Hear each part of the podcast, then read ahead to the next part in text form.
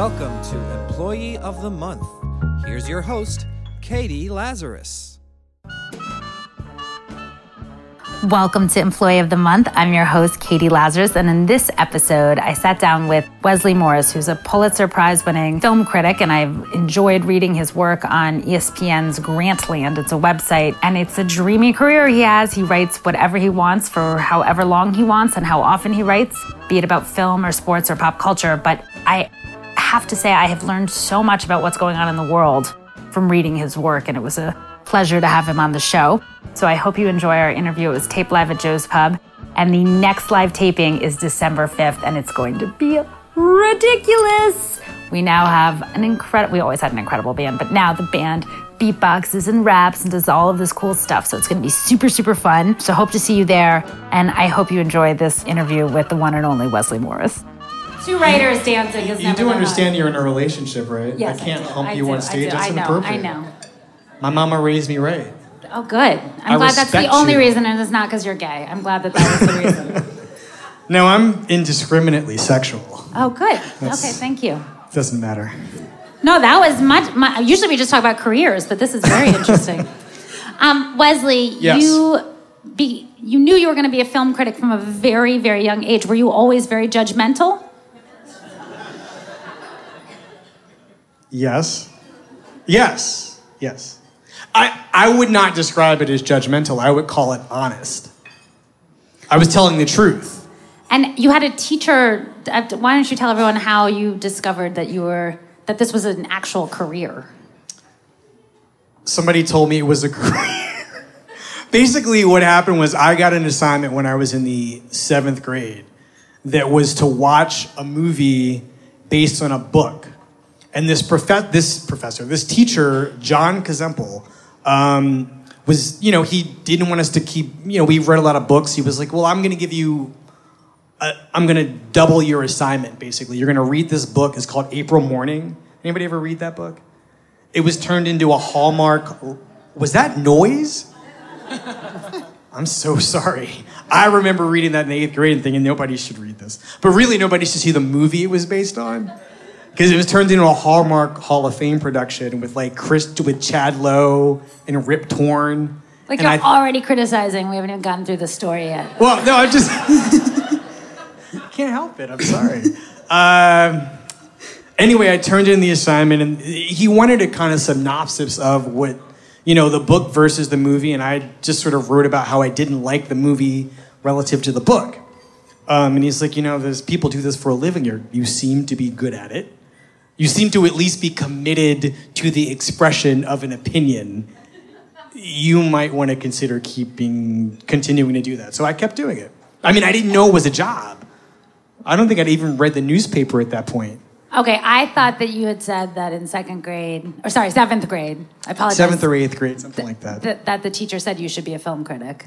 He said you should keep. Do- well, I mean, he basically did say that, right? I mean, what I did from there was write for the school newspaper, doing film reviews. I didn't know. I mean, his saying that basically made me aware of the fact that there was a, you, you know, he what he said was, you know, do people do this for a living? I didn't That's know that. I think that's huge. You know- no, I didn't have anyone. It was a I went to liberal arts school, so I never heard anything about making a living. So I, I was very impressed. But we've talked about this before, right? I Yeah. mean, they don't liberal arts. I went to Yale. They didn't tell you anything about how to make any money. Your options were no money, ROTC, or Wall Street. Like the like you go to the like career services office. There's nobody there to help you become a teacher. Uh, anything else? Well, this is actually a great. this is a great segue, actually, because you were so focused on going to Yale. You really strategically planned to do that. Can you tell everyone how you picked Yale? I strategically planned to go to Yale by like being obsessed with going to NYU, and NYU lost my application. I thought that was great. And while I waited for them to just, to find it, I got into these other schools. But going to Yale was an accident because some kid threw his application in the trash because he didn't think he was ever going to get it. And I was hanging out with him one night. This kid Dominic DiLorenzo. This is at Medgar. That you, you went to boarding school. Yeah, I went to I went to a place called. Well, okay. let's be clear. Okay. It was a school where you boarded. It was not Phillips. It was not Choate. It wasn't one of those. It was called Girard College, which sounds fancy. but is for orphans. Or the, I wasn't, don't get all Dickens on me. It's not, it's for single parents. That's a whole other genre of awe. Um, thank you. Um, anyway, uh, yeah, it was a, it was a, it was a large, really fascinating place in North Philadelphia called Girard College. I went there. Um, why am I telling this story? Because the way that you applied to Yale, I thought was fascinating. Oh, right. Dominic. DiLorenzo threw his application in the trash because he didn't think he was going to get in. And I had no time. I mean, I had a lot of time on my hands at that point because I had already applied to every place else because really I only wanted to go to NYU. And so this is so obnoxious. I just like that it I was mean, in the trash can. It was in the trash. I took it out. I applied. I wrote. I, I filled out the application that night. Put it in the mail the next day. And I mean, this. The obnoxious part is that Yale was my safety school. All right, it is like- obnoxious. You're right. I wanted to go to NYU. That's what I, I wanted. I thought I wanted to make movies, but NYU said we can't find your application. I mean, I just felt like I couldn't go to a school that couldn't be trusted to keep track of my application. I So I went to a school that had the sense to let me in. And I'm going to make it less obnoxious, uh, obnoxious by pointing out that it was your financial aid application that got lost. At NYU. Yes, that's a that's a very important distinction. See, now, you, now you seem less N- obnoxious, right? Great. NYU didn't want to didn't well, I just told you I was an orphan. But that wasn't true.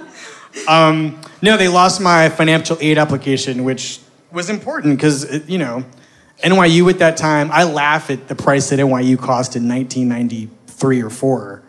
But, you know, it was maybe $20,000, which is, I think, maybe $15,000 less than what it is now. Jesus. I know. Sorry. The, the moral of that story is don't have educated children. That's it. Don't send your kids to college.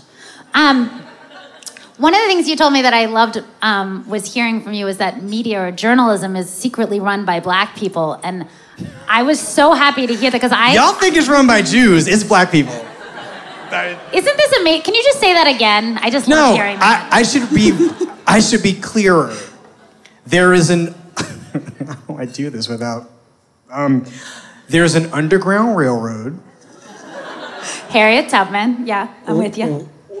run by black people Oh. who look out for each other. Um, I'm now in a position to look out for for other such people. Um, but when I was, I, I quit my job in San Francisco um, in, 19, in 2011 um, and wanted to move to New York because I'd worked for the, I was working at the San Francisco Examiner. Um, they merged with the Chronicle. I decided I didn't want to be the youngest and sixth film critic they had. So I came to New York because I had, had people were interested in talking to me about jobs.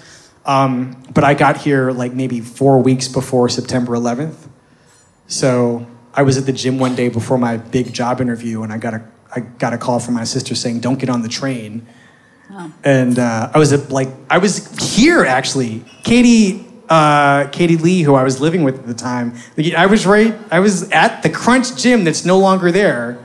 Um, at the gym when all the craziness was happening, and I didn't get my job because other more important things needed to happen. Okay, now it is veering towards really obnoxious. Like, No, I'm not. No, this is like it's So the I didn't opposite. get my job I don't feel Times. bad at all about it not happening. See, you know what what was supposed to happen, and what I'm saying is it didn't happen, and I had a much more interesting life as a as a result of that. Um, but it is good to know that you, you do genuinely feel. This was at the time at the Washington Post that someone helped you get a job at the Boston Globe. Yes. Well, no. I mean, going back even yes. It, when I got my job in San Francisco, um, I worked at a startup called Student.com, which nobody here should know because why would you ever know that? Um, but the they were it was at that point at which venture capitalists were realizing how to make money, and how to make money was to get rid of all the content and have all this interactive stuff. So we all were all the content people. I was an editor at this site, and we were the response. We our response was, well, we got to get out of here. We all want to write and edit, so we should find jobs where we can write and edit. So we all applied for jobs. I applied for a job through a friend of mine at the Washington Post, and that person had me in for an interview. I was interviewing for a job that involved me driving around Prince George's County and telling people how to spend their weekends. Like, you should go to bowling this weekend. It's Halloween. Dress up in your costume. That's what I was gonna do. But that job, I mean, Prince George's County is very large. And That's um, not the issue. The issue is you didn't have your driver's license. Well, that's the punchline. You just ruined it. Sorry. I was getting to it. I was moving us along. No, I didn't have a driver's license, but I got called in. But that's not really the truth. Is I was taking this job to potentially be there for three months and then get a different job doing some sort of culture writing. And so, you know, this guy calls me into his office one day, and he's like, a black guy who I I, ugh, I can't remember his name. Um, I can remember everybody's name along the way to being where I currently am, except this one guy who was the most entertaining of all. He called me into his office. He closed the door, and I thought we were going to have this like you know, really kind of filial conversation, you know, where he's like, I'm so glad you applied for this job and it's going to be so great to have you here. He closes the door and he's like, I know what you're trying to do. And I was like, what am I trying to do? He's like, you, you don't want this job driving around telling people what to do with their weekends. You want a, you want a, you want a different job. It's not going to happen. And I was like, okay. I mean, he caught me basically. The, the point was I was, I actually did want to do what he said I was going to do. And he just said I was not going to do that at his newspaper. I was going to spend my, you know, a year or two driving around Prince George's County doing bowling excitement. And instead, you got to go to the Boston Globe Said I got to go to the Boston Globe. and write film reviews. Well, no, I went from there to the to San Francisco, and then I was in New York for that year. Oh, yeah, I worked at the video store. Kim's Video. I worked at Kim's Video. Do you feel like, as a film critic, it's more important to work in a video store or be work in a theater, on, you know, movie theater? I did both. And I can tell you that the more fun thing to do is work at a video store. Too bad they don't exist anymore. it's like either Amazon stocking or. No, I mean the video store was that was the most fun I've ever had not knowing what was going to happen to me. Um, I made a lot of really, I met a lot of great people. The only downside of that job was people coming in and like people I went to college with who were at like Columbia, various Columbia grad schools, Yeah. or just lived on the Upper West Side. I worked at the uncool Kims, by the way. I worked at the one on, um, on, on the Columbia campus, and so people would come in and they'd be like, "Oh my God, it's Wesley Morris." how did this happen to him? It's so sad. They'd try to go to a different clerk, but you know, if they come in the afternoon, I'm the only guy there.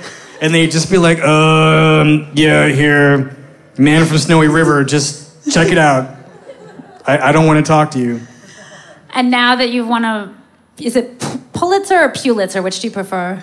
It's Pulitzer. I never correct anybody. Because you know what? You're going to find somebody that works there and they'll correct you. They're very obnoxious. They are really obnoxious. They obnoxious. super. No, I mean I'm serious. They will. They will stop whatever you're doing and be like, "It's it's Pulitzer." I love that. I've seen it happen. I have a photo of you in the Boston Globe newsroom when you when Oh. you won. It, That's I like Marty your, Baron. I like your. That's your former former. That's my boss? former boss. He's at the Washington Post now. I like how it shows how how um, tall you are. But you know that's why I'm that's why I'm standing on that thing because I am I, I was at the Globe for 11 years. That was the seventh Pulitzer or sixth Pulitzer ceremony that I had been to, and at all the other ceremonies, I'm little. I'm like five six, so. You get you can't get there early enough to see what's going on without inserting yourself into the actual ceremony. So I all those years I just was like trying to see over, over people's heads and I couldn't see anything.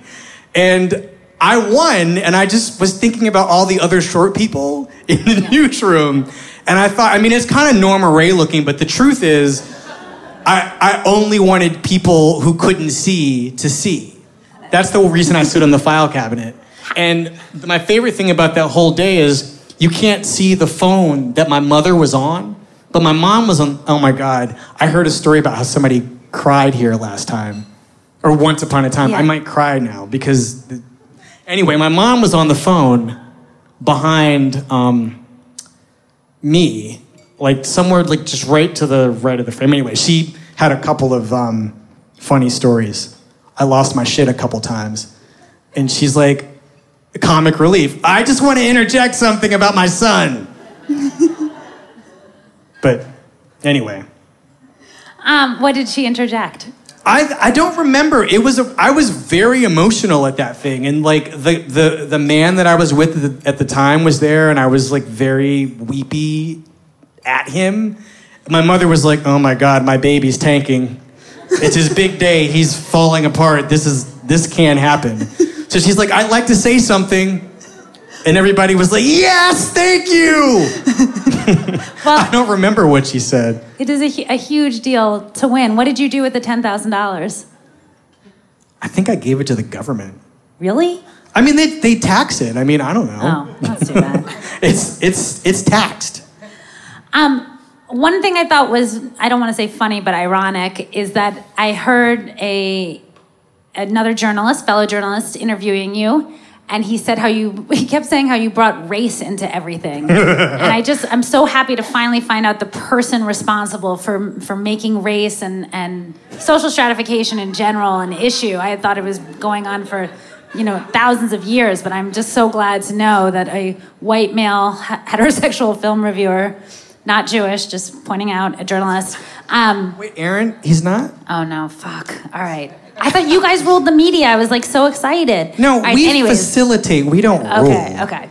Um, but I, I, I just thought it was so interesting that you were uh, typecast as bringing race into to everything. Um, I'm wondering if that has, have you had that experience a lot, or was it just me hearing that from him? It happens a lot. You know, I mean, that moment that you're talking about was really interesting to me because it got me thinking about like what the real like if if if it's true that I do do that, and it's not just race, it's it's gender, it's sexual orientation, it's any sort of injustice that occurs in culture that I feel I cannot as a as a person charged with trying to figure out what movies and you know by extension popular culture are doing I can't sit there if there's like flagrant racism in something and just be like this was a really good time at the movies y'all I, I can't do that and so I think the, the response I gave Aaron was just that you know it's like if you were on the metro desk and the phone rang and it was you know you got a call that there was a there was a there was a murder in Dorchester, you'd have to go to cover the, the murder. And for me, that's what my job is like. It's like a form of crime reporting. And I mean, I think Aaron was asking that somewhat. I, eh, many people have heard it the way you heard it, but in the in the studio, I, what I heard was a guy was who was trying to figure out how you write about race in a way that is illuminating and and and expands like on things that filmmakers might even know they're doing when they make movies. But I don't know. I, I I hadn't really thought about it. I hadn't really thought about an answer as to why I do it because I'm so busy defending myself against having done it. Well, I love that you do it, and I really want to encourage people to check out your reviews. I thought you did this review of Cops, and it shed so much light on what was going Oh, on. Let's Be Cops. Yeah. Sorry. Uh, That's you're not missing anything. You didn't see it, did you? No, I was going to say that that I, I thought your review truly helped me understand Ferguson in a way that that no other um, article I had read so far or think piece um, had, and I think it's absolutely beautiful that you take into account what's going on in the world when you do your reviews, and I hope you don't stop. And I do love the reviewer who um, said that his podcast as well, so I'm not putting him down, but I did notice that it does come up often with you, and I thought it was so funny instead of saying, look how great it is that he sheds light on what's going on in the world. Um, I also know that you're writing a book, and I wanted to um, do a reminder for you. You're doing a, a book about Obama and pop culture past Obama. Yes. So I got you this so that you stick to writing. do you want to read what it says? It says pros before hoes because this is a problem for me. it's it really is. so you don't Because forget. every time I sit at my computer, I'm thinking, do I want to be having sex or do I want to be writing? I'd, I'd rather be with a hoe. So there is um, thank you. There are this is going to really help me out a lot. condoms and um, uh, more stuff in here and uh, make out. Are you and kidding? everything. I'm not kidding. Um, Wesley, we're gonna have to have you on the podcast because I have so many more questions for you. But it was such a tribute to have a tribute. It was such a delight to have you here, and I'd Thank love you. To, to thank you. We'll see you at the for end.